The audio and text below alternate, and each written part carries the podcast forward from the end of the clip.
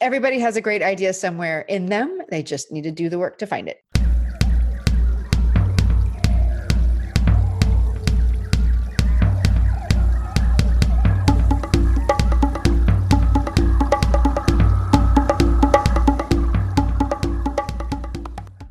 Welcome, welcome, welcome back to the Wild Business Growth Podcast presented by Hippo Direct. This is your place to hear from a new entrepreneur or innovator every single Wednesday morning who's turning wild ideas into wild growth. I'm your host, Max Brandstetter, digital marketing dude at Hippo Direct, and you can reach me at max at hippodirect.com for help using your podcast as a marketing tool. This is episode number 90, and today's guest is Tamsen Webster. In addition to being my favorite Tamsen, she is the idea whisperer, and we dive into her concept of the red thread in this interview. She also is an amazing keynote speaker who's keynoted at Content Marketing World, and she's a messaging strategist where she consults clients like Verizon and Johnson & Johnson.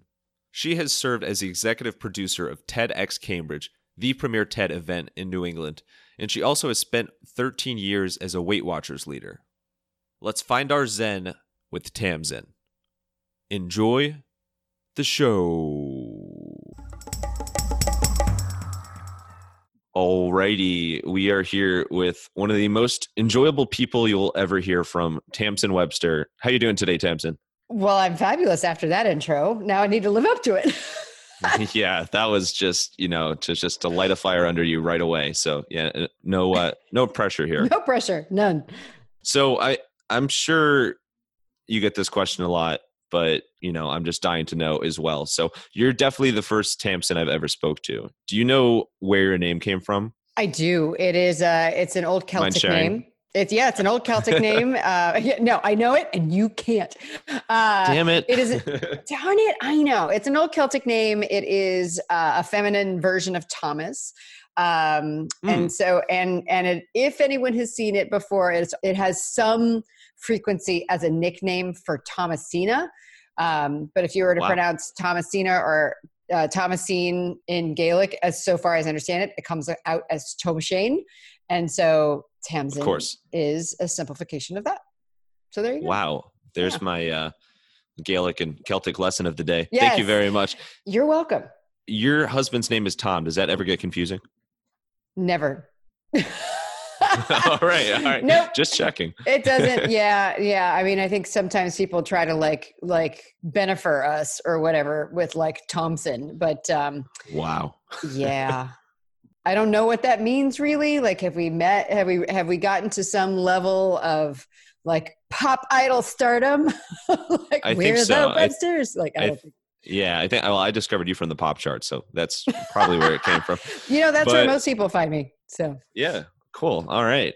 Well, we're going to get into a lot about your famous or infamous red thread that you've created, as well as being an idea whisperer, which we'll just have to whisper for that entire portion because, you know, yes. for the sake of corniness. But before we get into that, I want to get into a little bit about your background. So, you had a uh, a great run at Weight Watchers. I did. I did. I had. I worked for Weight Watchers for 15 years uh, as what at that point was called a leader. They're now called coaches, and I did that in my free time. So evening, weekends, mornings, uh, while I had my my full time job as a brand and marketing strategist. so, so what made you get involved as a uh, leader slash coach in Weight Watchers in the first place? Well, 20 years ago, I finished losing 50 pounds and I wanted to congrats. keep that. Thanks. I wanted to keep that off. And I knew that how I was wired, that one of the best ways for me to do that was to help other people do the same thing. One of my guiding principles is the kind of classic proverb of what's good for the goose is good for the gander. So I knew mm. the way that I'm wired that there was no way that I could talk to other people about losing and maintaining uh, weight and learning and living a healthy lifestyle uh, if I was not also doing the same thing. And it worked. so I, I, have maintained I have maintained that 50 pound weight loss through uh, two kids and 20 years. So wow, that's that's yeah. incredible. Well, congrats yeah. again. I'm just going to keep congratulating you. So congrats. well, thanks. but it, it's that makes a lot of sense, and it's true. It it really clearly served as a an accountability method as well. So it's cool that it worked from you from that standpoint. What did you learn from Weight Watchers on the business or marketing side of things? Oh my, uh, uh, everything. Pretty, pretty much everything. And I mean that seriously because if you think about the situation that I, as a leader, was in, which was my job, was I had you know, a group of people in front of me, 30 to 45 minutes a week. Uh, and the groups ranged anywhere from, let's say, 10 people up to a couple of my meetings were over 100. And my job every week was to help them to think differently enough about some aspect of their eating or of their life or of their health or their mindset that they would then do something different and keep doing something different. And I think in a lot of ways, this is what what marketing is all about and essentially and what what we who've started businesses are really all about. We we have found a way to do something different and we want to help other people do that different thing long term. And so the the process of week in week out for you know it was really 13 years that i was a that was a leader in front of the room figuring out what worked and what didn't to create that kind of long-term shift in thinking and behavior. And so i took those lessons and i applied them to my full-time job. I you know i had realizations that for instance nothing would work at the market level if it didn't work at the individual level first that pain is the enemy of long-term change and yet it's the it is the focal point of most marketing and sales messaging. And so i just huh. took some of these realizations and applied them to what i was doing in my full-time job my official job and it, it made a big difference. That my you know the my marketing was much more effective. We ended up you know when i was working with nonprofits we ended up raising more money ended up getting more things done and accomplishing more when i applied those lessons that i learned at weight watchers. Well yeah you're a shining example of that. And i think that's a thing we see a lot but you don't see people dig deep into it often. So I'm curious, what tips do you have for taking skills from one line of work and then transferring it to something that's actually quite different? Hmm. I think it comes in trying to find the core lesson of whatever's happening and, and, realizing that it isn't just, you know, okay, I'm helping people lose weight over here and I'm helping people um, gain weight yeah, yeah decide to kidding. give yeah and over here i'm helping people decide whether or not to give money to you know the medical school where i was working. Uh, those are fundamentally different things actually. It, you know the more that i could look at it and say well what is the core thing that's happening? Well the core thing is happening is that i have to figure out how to introduce new information to this person in a way that they're likely to accept and act on you know i have to i have to get them to under uh, to understand the information and agree with the information and act on the information and in both cases that thing is happening once i had that realization that like there really wasn't anything fundamentally different between helping people lose weight and getting a market finding a marketing message that was successful i really just started to actively look for those uh, those times where I was like, well, what's happening here? And whether it was marketing and I could bring it over to what was happening in the meeting room, or whether it was something that I was doing at Weight Watchers that was working, I would look for how I could bring it over.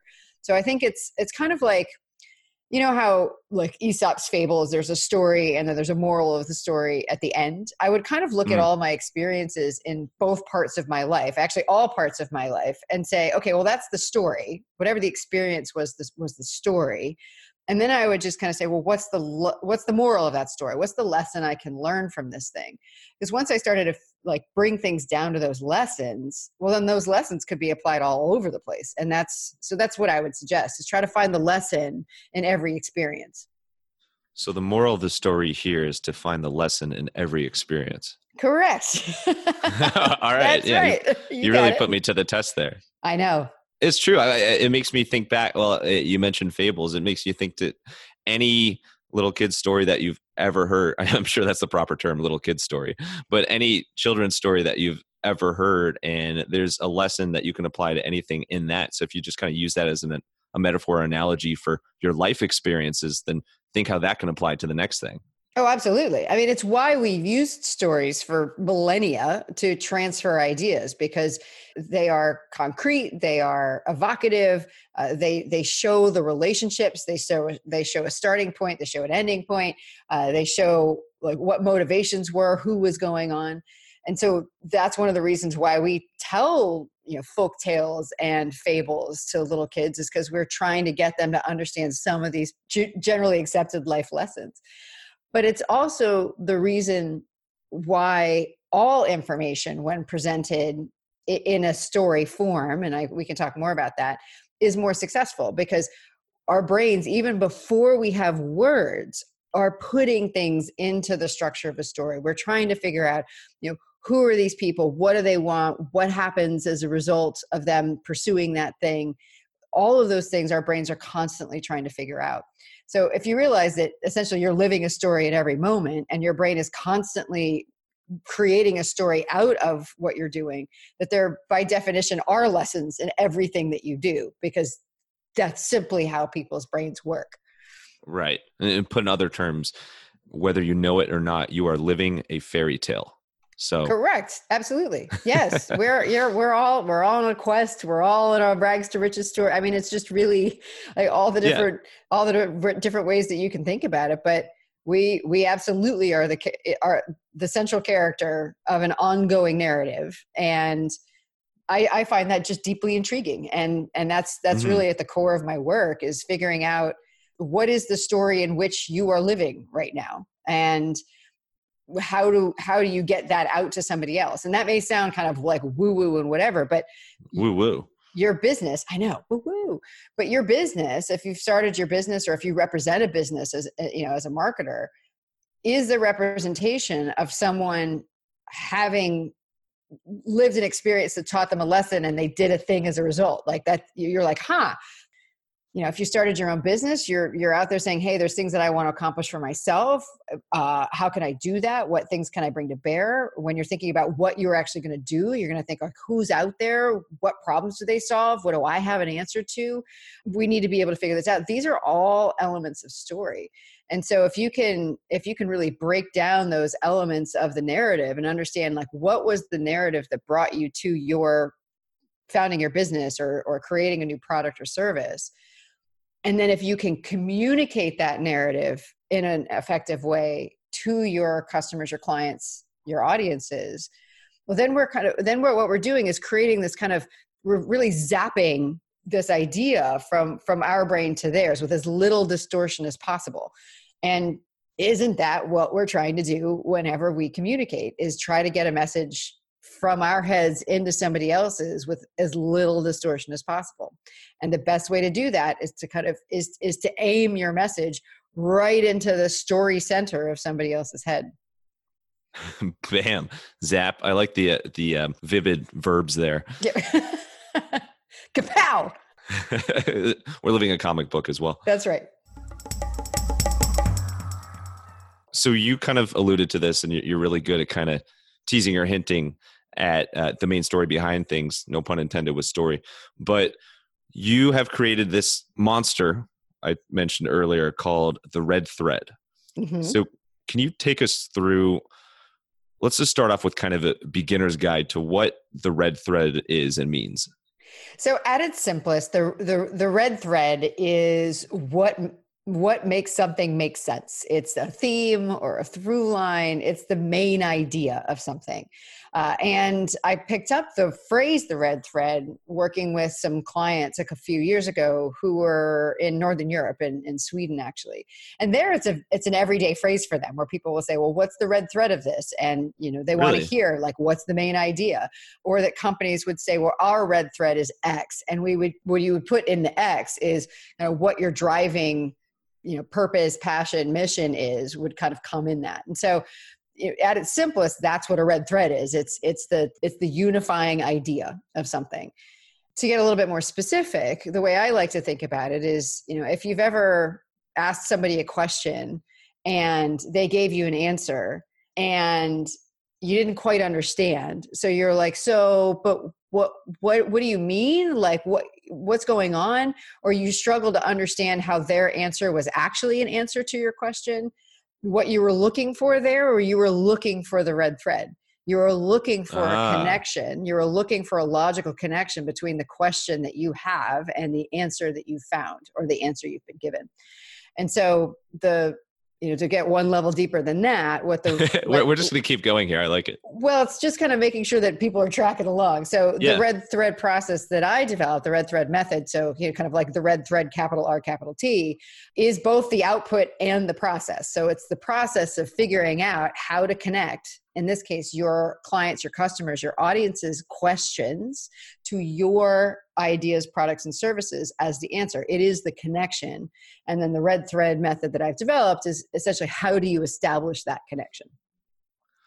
Okay. Yeah. So it's really the, in other terms, it's it's kind of like the secret sauce or like the thing that gels everything together and, yeah. and makes it easy to digest or understand. Yeah, it's the case for your idea or your in whatever form your idea takes. Like sometimes that's a message sometimes it's a product or service but the red thread is the case for your idea. And more specifically it's not your case for your idea it's your audience's case for your idea. It is the story they'll tell themselves about why your idea your product or service is the right one for them. So how can you use this red thread in terms of getting your story of of yourself or your your company brand out there and use it to your advantage from a, a marketing or storytelling standpoint? Well ultimately because it it is essentially recreating and and kind of surfacing your point of view it's surfacing that ongoing narrative. You remember what i was saying before? Like we're living a story and really the, this process helps you surface what that what the elements of that ongoing story are. Right. Um, be, because each of those elements is distinctive to you and particularly how you put them together. I'd say one of the primary things that that finding uh, uh, the, the red thread of something does is in addition to helping you establish why your thing is the right answer for somebody or some company it is actually a very powerful source of truly understanding your points of differentiation and therefore ultimately your value proposition. And so think of like where you could use a red thread as any place where you need to make a value proposition either of your company as a whole or of a particular action clear. So that can be anything from you know your marketing marketing materials what are the big messages that you're putting out there? So brand positioning statements it's it's often as i use those with clients use the red thread with clients to help them come up with that. Um, but we also use it all the way down to how do you structure content that you're generating day in day out as a content marketing strategy that is still consistent with your overall narrative and yet still very powerful use it with sales messaging. I work a lot with um, startup clients, et cetera, to help them mm-hmm. phase the same, you know, phase value proposition across all stages of a of a sales funnel. I do a lot of work with B two B companies. So, you know, what does it sound like when you first introduce somebody to your product or service? When you first talk to them, how is that different than when you get moved, you know, down the chain of decision making to either somebody who's you know, let's say to somebody who's now um, less technically minded than the first person that you talk to how do you keep the the the urgency and the importance of the idea true when now all of a sudden you can't rely on jargon and those kinds of things? How do you then turn that in all of that information into your final presentation and that final proposal? How do you how do you make sure your value proposition shows up loud and clear through all of that? So there's a huge number of places to put it and basically the only number the only thing that limits it is whether or not you're in a situation where you need to explain your idea. And anytime that you need to do that that this is this is a way to do that powerfully. Right. Yeah and i feel like that comes up quite a bit. When you think about examples or, or case studies of companies or it could be an individual person that does a really really good job with the red thread. What comes to mind? Are there, are there a couple examples you can share with us Sure. I, I think there's it's it's useful probably to come up with people who aren't my clients so you can see consistency. um, I mean, one of them is one of my favorite brands, and it may not be familiar to everybody, but it's actually a clothing brand called Diane von Furstenberg, who's still alive. It's she's the she's the founder and the, oh, and yeah, the yeah. original designer of like the wrap dress is much what, what most people know of her. Yeah, um, this is but, you're talking about my wardrobe. Yeah, exactly. It's very flattering on you. Thank um, you. Oh, come on. I wasn't fishing for compliments there. uh, I love Diane von Furstenberg. I love her clothing. Uh, and, it, and, it, but I have also now for oh, coming on eight, nine years, been a big fan of, of the marketing because with a couple little unfortunate sidesteps in the last in the last 10 years where they you know try to tried a new creative director whatever they have been so true to the original narrative of Diane herself and what she was trying to accomplish with her clothing that there's just been this incredible through line a big a red thread of timeless easy elegant clothing. But everything that they do from how they represent their their themselves on the website to the way they communicate to the way they use social to the way they use all of these things is just all of it is about creating this this very rich uh, narrative beyond just the clothes themselves. And they've been doing that for years. And i think part of that is because they have such there's such a clear vision from diane herself that it's that they've had that ability to kind of articulate that narrative in a way that a lot of companies don't. So i would say that's that's kind of one of the first examples yeah, yeah. That, that comes to mind. But i'd say an example that isn't a clothing brand um, or even a B2C brand, because I think it's useful to think about B2B. Um, I would think about B2B brand that really does this well. Again, not a client, so I like to point. You know, I like. I, I think. I think it's always sometimes a. It's trust me. I'm sure I will talk about my clients, but I always think it's nicer when you can say, "Hey, look, you can see this concept elsewhere." and if you want that kind of effect hey this process will help you but right this th- these are all the people i haven't helped.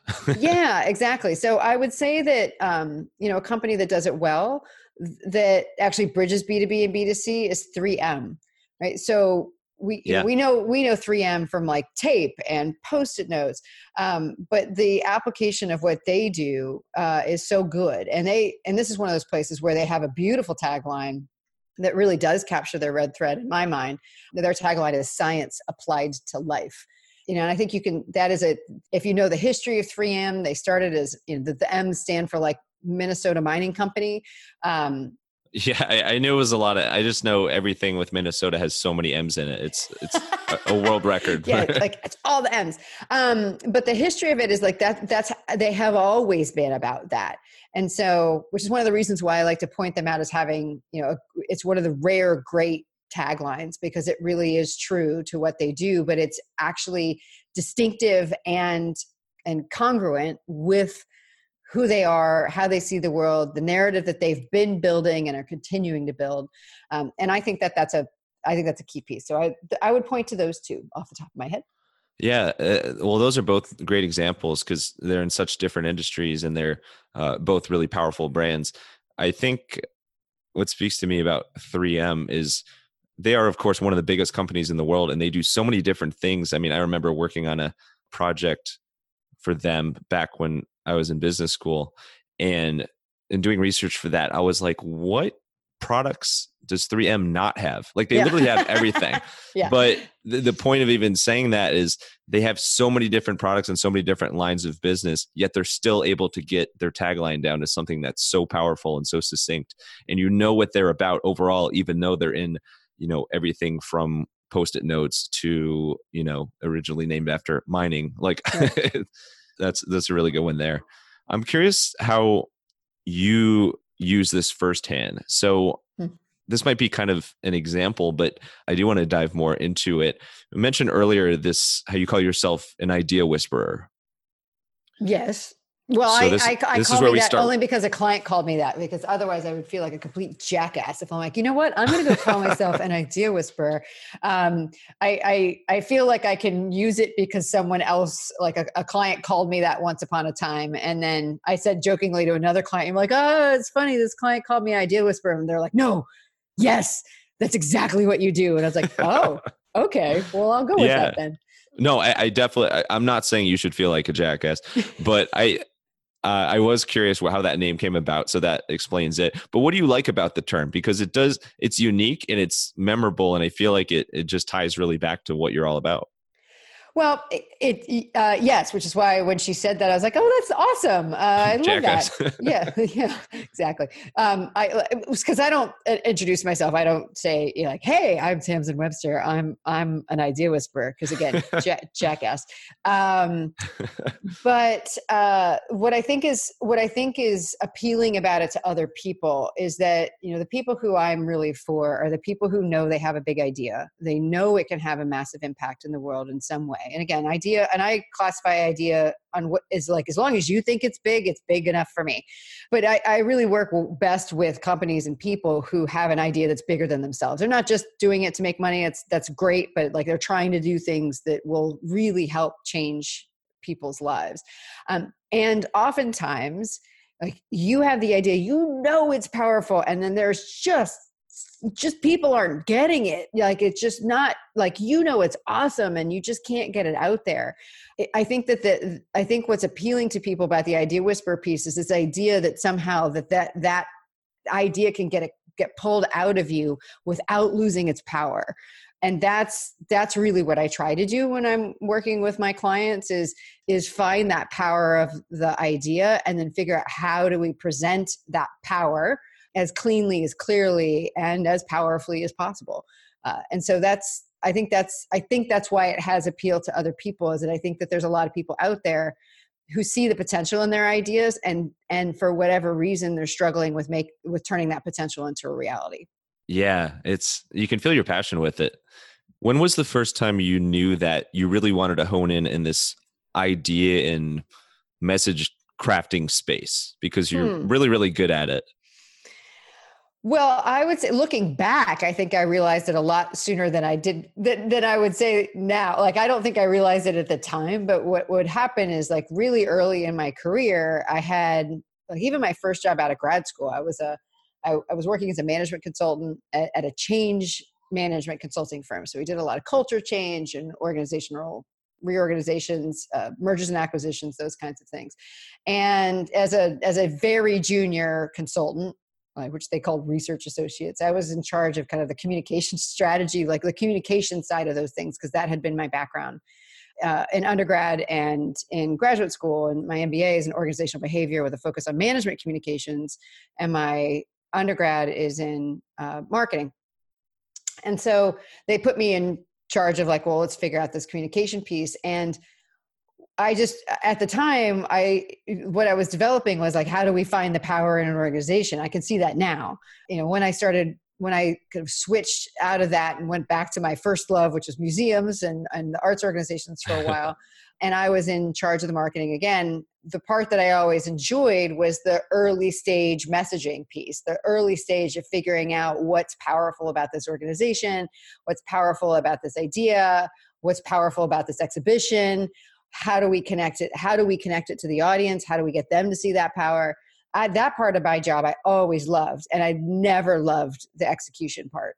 I never loved I, and it doesn't mean that i like i don't write and all of that. I do but I didn't love figuring out. Well, we're gonna we're gonna put three blog posts up on this channel, and then we're gonna. I like I was like, that sounds exactly like me, but yeah, they said, uh, just shoot me in the face. Like I was just not interested in that, and so oh. and so the the what I found was that over the course of my career, I kept swinging tighter and tighter and tighter to that piece of the job that I love the most, which was the yeah. idea, which was the message piece.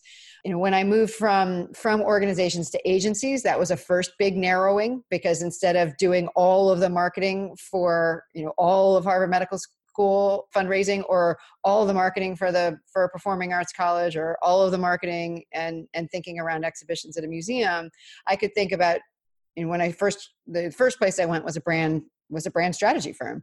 Like we could think just about the brand, just about the, the that piece of it. And I work with an advertising agency.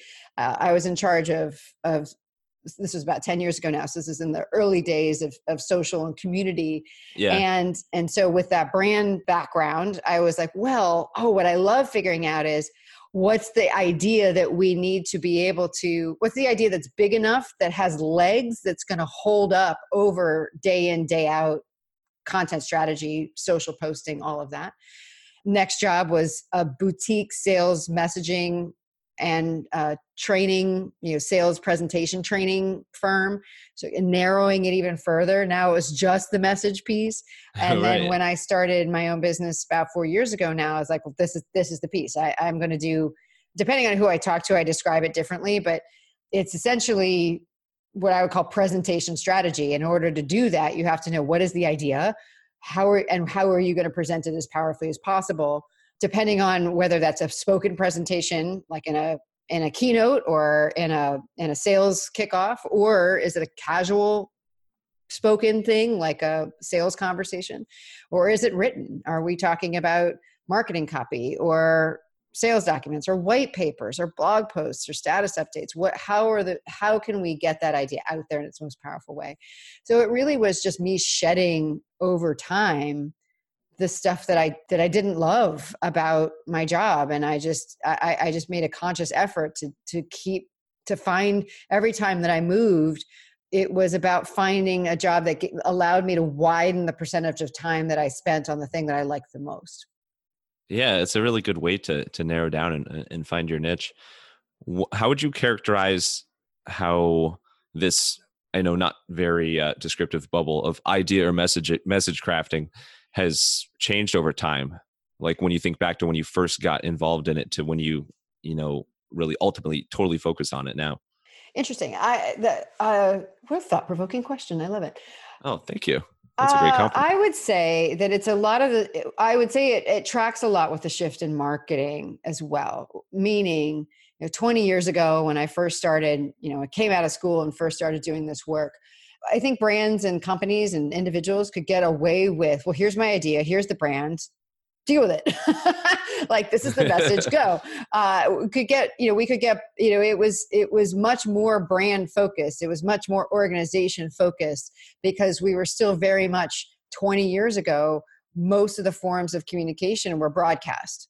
And and i don't just mean broadcast like tv i mean it was let's write a thing. You're going to go pick up a music like a, a magazine and then you're going to read it. And so there there just was a lot of asynchronous broadcast type messaging and that meant that brands and organizations could kind of ignore the impact like how the audience would actually react to it and this is one of those lessons that i learned from weight watchers was we cannot forget how somebody's is going to actually work. And I think I said it earlier like something will not work at the market level if it doesn't work at the individual level first. Yeah. And so even before social started to come up, I was kind of looking at it like, well, we have to actually start not from what we want to say, but what is it that they're looking to hear? And I don't mean what we wish they were looking to hear. I mean, what are they looking for right now? And whether that is, you know a very simple question like how can we make more money or it can be things like when i worked at a performing arts college how can I be sure that I am not I'm not consigning my artistic child to a lifetime of debt and failure. Um, you know, that's one way to put it. But what, however you, but, but you have to start with what their what their active questions are right now, and you have to bring that forward. And so I started yeah. to see that early. Uh, I certainly saw it when social started to come up, and then all of a sudden, not only you know so now we had this kind of layering and of like have to pay attention to the audience what it's going to work for them. Social started to break the asynchronous piece and it and now we had to be synchronous. And so what i've really shifted over seen shift over time and i say that a lot of people still haven't made that shift frankly uh, is that this this really thinking much more from from the audience perspective and what they need to hear and really starting with what their world is right now and drawing the path to your message rather than you trying to push their message out them out there that's the big shift that i that i have seen happen. The need has shifted. I don't know that that companies and individuals uh, that are putting messages out there have have have followed that shift yet. Uh, but that's that's the work that i try to do is to say hey you know this this world has changed. You cannot do any of this this way anymore. And i think even a lot of the traditional approaches to branding are just absolutely ass backwards, frankly. Um, Ooh, that's I've that. never heard those two words together, and I love it. I love it. Thank you. uh, also, that was an incredibly thought provoking answer. So, thank you for kind of taking us through your mindset through all that. It, it, it's so true. I think it's interesting because obviously the marketing channels or you know just channels in general have changed a ton, but some of these principles can can still apply in the your idea and story and uh, we'll say red thread as well are always important throughout all this. Imagine you started your own podcast. You're growing your brand sharing your expertise maybe even your terrible puns and meeting fascinating people. That is awesome. Now imagine all the hours you've lost every week due to the podcast's demands. Not so awesome. I am your podcast producer. Email me at max at hippodirect.com. So let's switch gears a little bit and let's get to a section on inspiration and creativity. So when you think about it, what do you do to stay creative? Oh, that's easy. Uh, I I easy. It is actually. I have never been more offended. I'm just no, no, no, no, I, because so here's the thing. I define my favorite definition of creativity is the ability to draw connections between unexpected things. Right? That's that's my definition of creativity. You can yeah, yeah. see something over here, you see, you know, and for whatever reason, like the creative piece comes when you're like, I'm going to take this thing from over here and this thing from over here, and I'm going to put I'm going to put them together. And there's it's the inspiration to do that or to see those connections. Well, that's so, exactly what. Before you go on, that's exactly what you were talking about earlier between Weight Watchers and your other job. So that's like you, you live and breathe this stuff. I do. You know, it's funny, and uh, because I think I don't know if I've always lived and breathed it, or like, or it was formalized at one point. Because the my other undergraduate degree, the one, so I have one in marketing, but I have another undergraduate degree in American Studies. Uh, hmm. And American Studies is the study of American cultures, you might imagine, but it's actually much more about the process of how to study than anything else. So the way the American Studies works is that you pick uh, you pick a time period uh, for me, I put, I picked the intra-war period uh, between uh, 1918 and, and 1940, uh, 41. So between World War One okay. and World War Two, and because I just love that era, the post-prohibition era, pre-war, and you look at it from every possible every possible angle and you just you look at all the connections that you can find about you know you're looking at it through the arts you're looking at it from from the biography of major players you're looking at it from an economic standpoint you're looking at it uh, historically of what actually happened but you're just looking you're looking at everything just to see how all of it kind of makes sense together. And like I said, I don't know that I if if I was attracted to American studies because that was already how my brain worked, or once that I did that, I was like, this makes a ton of sense. I'm going to do everything this way. I don't. I honestly don't know. Um, That's the voice of your brain, but yeah, exactly. It's fun. You know, I have many voices in my brain. Have I told you about my Bostonian alter ego named Karen O'Sullivan? That's a that's a whole other story. no, no. I think uh, I, I have a future podcast interview with Karen coming up. we probably do. Um, so, so all of that comes into play with the fact that I love, I love doing a couple things every day. Uh, one is that I, I read every day in one form or another. My mornings almost always, well, my mornings always start with my reading the Washington Post, New York Times, and then my Feedly string of you know 300 RSS feeds. Just kind of just curious, like what's going on, what what are things happening, and mm. then I flag those for sharing, and I share two a day, two every weekday on my hashtag swipe file. Um, just kind of interesting things that I find. I just just interesting stories, studies, uh, examples, pictures, things that I think could be potentially useful for people who are trying to articulate their ideas or present their ideas in some way. And some of it's just silly, but it's just things that, that I find interesting as I'm going through. I always say that if I had a, if I were to come back as an animal, it would be a magpie. I knew you were going to say that. The intellectual magpie, just kind of like find what's shiny and various ideas.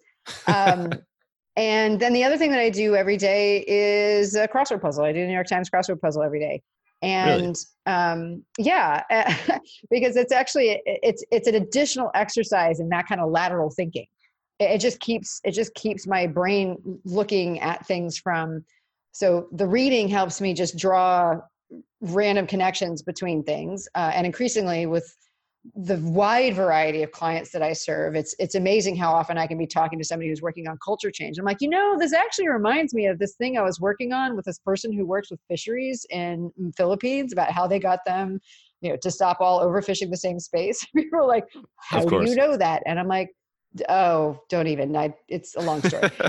Um, but the crossword puzzle I find is just a really is a is a, is is just a it's a good way to keep my brain in that pattern of there's another way to look at this. What else is you know what's missing? What could work here? All those things taken together, or that's why I said it was easy. I'm like, oh, I know exactly how to answer this question. This is this is how I this is how I do it. I just I make sure that I have as many connections. I have as many sources of potential connections as possible out there. And then you know the doing crosswords just allows me to kind of keep that muscle of my brain of making those connections active.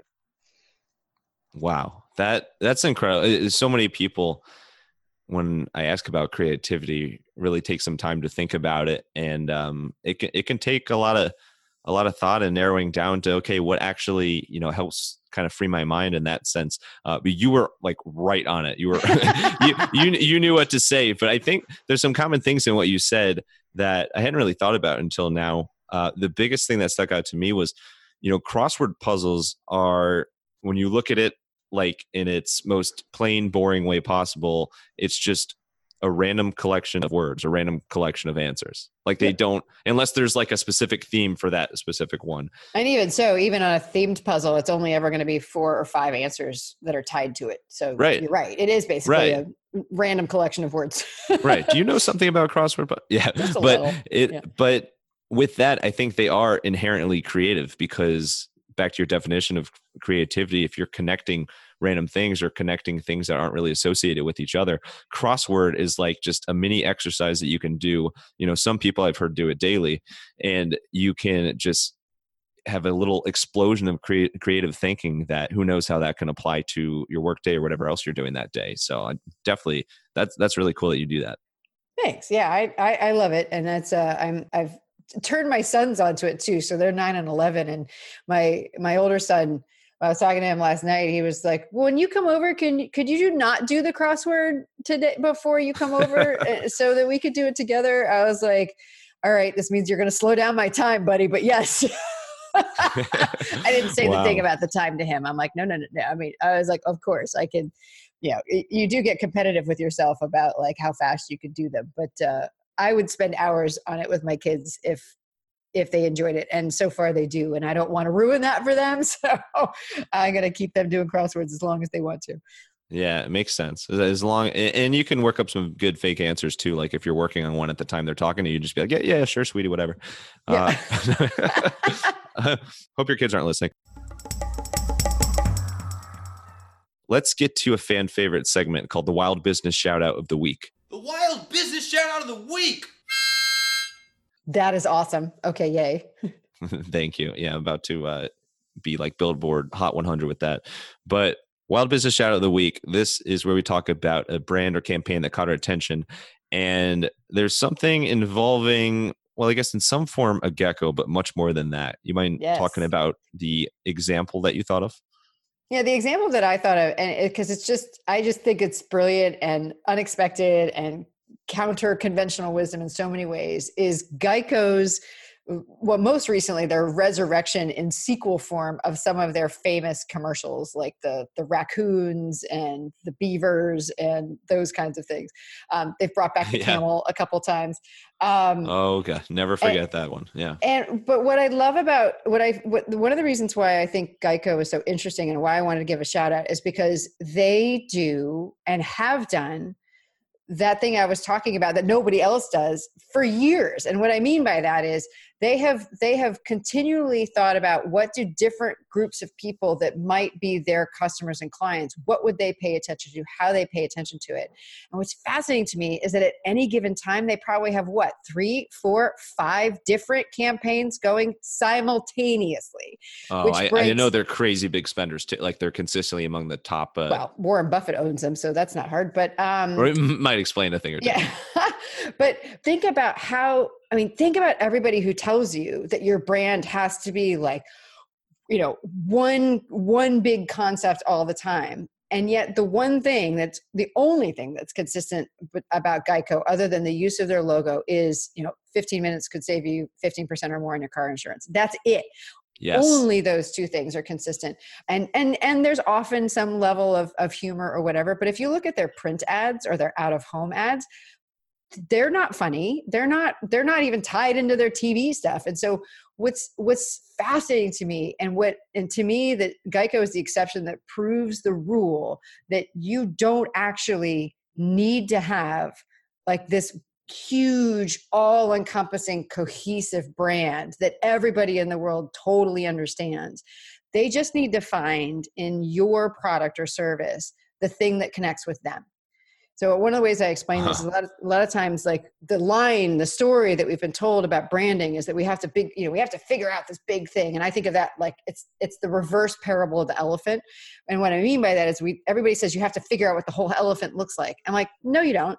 The only people to whom that whole brand, that whole elephant needs to make sense to, is the brand itself. That's it. That's the only place. Other than that, as long as somebody who's looking for a tusk grabs your tusk, that's what you care about. And you need to know how it connects to the rest of it, just in case they kind of go like, huh, this is a really great tusk. I wonder if they've got other great things. They're like, oh, look at that. It's a big floppy ear. Um, you know, so, but that's, that's what I love about Geico. And that's just what I, I just, I love the fact that not only have they been doing this for so long, they've been doing so long to be able to do sequels of their own commercials like 10 years later uh, yeah. i just think is spectacular and i think is is a, is a model that more people can follow and i don't think it requires the berkshire hathaway billions uh, right. i just i think what it means is understanding that different parts of your audience are going to see different parts of your work so for instance like the when i'm working with individuals like founders authors speakers i would say that 99% of them have no idea that the vast majority of my actual work is with clean tech life science pharma startups and companies that are in challenger positions like challenger i was just going to guess all those in that exact order I mean, most people have no, and those folks don't really know that I do. Like, so for them, it ends up being like, wow, you know, I'm working with them on their, you know, investor pitches or on their value props and and sales conversations, and then they'll say something like, "Well, we've been invited to do this keynote, and we have no idea what to do." And I'm like, "Oh, I do that," and they're like, "Wait, what?" You know, they feed each other, but that's what I'm saying. I'm not out there going like, "Hey, I do this thing for everybody," because that would just confuse people. But to like people from high, like organizations with highly technical or uh, you know engineering science whatever you know for those kinds of people or those kinds of products you know they often need the most kind of messaging help and so like that's yeah. where i do that's where i do the majority of my organizational work and i think to the outside people are like well like i think if you pull back and understand what i do why i work with both of those groups of people makes sense but they don't know about each other really um yeah a diff- I don't different think they part need of the to. elephant yeah it's a different part of the elephant. And and I, I, it all makes sense to me and I, and that's all that matters. And i know how to talk to i know how to talk to my individual coaching clients so that they know that they know i can help them and i know how to talk to my organizational clients so that they know i can help them. And when i go speak or present at conferences on this stuff most of the time that's that's for the organizational people. But i use the stuff you know but as a speaker that's how i have credibility with the with my speaker clients because I know what it's like to have to go get a speech, deliver one, um, right, and get paid for it. So it all it all fits together, but it's like I said, I'm the only one that it needs to make sense to. Uh, but that's why I just I just that's why I love. I think Geico and what they do is a really a model for what a lot of companies could do and find great benefit from. Absolutely. Yeah. And you're a master at it. And uh, just one more thing on the Geico front. Like to, to put it in perspective, I don't even know what Geico stands for. I'm sure I heard it at some point, but I have no idea what they stand for. Uh, well, like yeah, what the letters actually stand for. But the yeah, slogan is so memorable, and like right. you know what I know exactly what they do. It's just it, it, it, doesn't even matter that I don't know what it's uh, uh, you know unless it's like some bunch of terrible words like thrown together. yeah, I think the I is insurance and the CO is company, and other than that, I think oh, it's oh wow, you know, it's like the general. I, am feeling incredibly bright right now about the uh, not realizing realizing CO was company. wow, so I uh, mean, that's that, just a guess. Game. Actually, I'm not sure. I I think it's one of those things like once upon a time, like in that random reading I do, I, I was like, oh, it stands for whatever, like um like LG, like what that originally stand for stood for too. Like I have. Let's no go. I don't remember, and I don't. I'm sure that's what I'm sure they just named the company that Let's Go. Yeah. Yes. So let's go to some rapid fire Q and A to wrap right. up here. You ready for it? it? I'm ready. Go. All right, let's get wild. What does Geico stand for? No, I'm just kidding. Dang it. so you have you have a very interesting dynamic in that you and your husband Tom are both exceptional and frequent speakers. And yeah. by the way, just to, you know, just a plug for you. Um, I know you guys have the the Freenoter podcast, which is awesome, and your guys' banter is so brilliant. Um, awesome. Thanks. reminds me of a previous guest we had, another married couple, Kat and Jethro Gilligan Toth from the Box of Oddities podcast, who they talk about literally the weirdest stuff out there. So completely different ballpark, but again, like there's just something. Ma- I think there's something in the water. There's something magical about uh, when a couple or, or, or especially married couple has good banter like that over podcast form. I think it could really shine. Anyway, well, thank you. That was a hell of a question for rapid fire. I was like, define rapid. so to, to, to pull to pull a question out of this, what would you say has been the uh, the biggest thing you've learned, or maybe most surprising thing that comes out of both you and your spouse being on the the speaking circuit, if you will?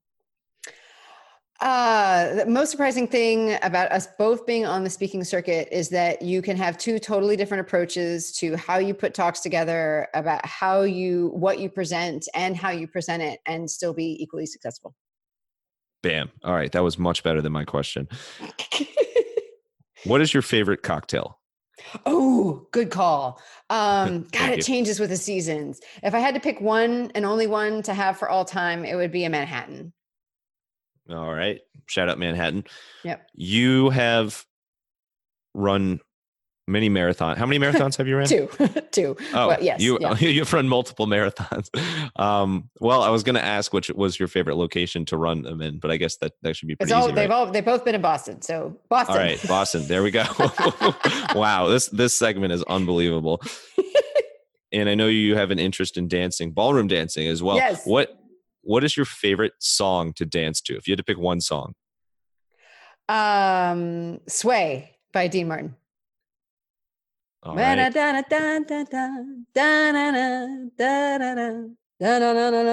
That one. Sway Thank you so much. You know, I always ask people to sing and nobody ever does. They're like, oh, no, I can't do that right now. wow. Thank you. Yeah. All right. And then last thing, what is your biggest pet peeve? Oh, gosh. Uh, people talking about things that they have no authority to talk about that is why I am so fired up about, you know, like raising cats. No, I'm just kidding. yeah, I I will admit that there's there's very little that gets me like more annoyed than somebody who's like done a thing for a hot second and being like, "Well, here's the way to do it." And I'm like, "Based on what?" But exactly. oh well, we all got to start somewhere. Yes, exactly. Well, Tamsen, thank you so much. Um, I would pronounce your full you know, Celtic name, but I would totally butcher it. But thank you. This has been a blast. Really appreciate you taking us through your career and your, your amazing ideas and perspective. Where's the best place for people to connect with you and also to uh, tune into the Freenoter podcast? Sure. So the best, my stuff is all at tamsenwebster.com. So that's pretty straightforward. Uh, you can find links to my newsletter and all that kind of good stuff there. And the Freenoter, you can follow, find that at thefreenoter.com and all places that you listen to podcasts. Bam. And then last thing, final thoughts. It could be a line, it could be more singing, whatever you want. Send us off here. Um, everybody has a great idea somewhere in them. They just need to do the work to find it. And mine is in my left foot. I just feel it. Is it awesome?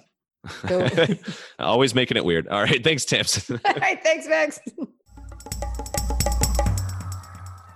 hey, if you're not weird, you're. Uh, I don't know where I'm going with that. Thank you, Tamsen, for your ideas of the whispering variety. And thank you, wild listeners, for tuning into another episode. If you want to hear more wild stories like this one, make sure to subscribe to this podcast on your favorite app and leave us a five star review on Apple Podcasts. You can also find us on Goodpods, where you can find all the podcasts your friends, family, and more are listening to. In addition, you can dive into our marketing and business growth resources at hippodirect.com slash blog and hippodirect.com slash newsletter. That newsletter is the Hippo Digest, and it's your place for wild marketing ideas every single week. And of course, come say hey on your favorite social media channels at the handles Hippo Direct and Max Brandstetter. Until next time, let your business run wild. Bring on the bongos!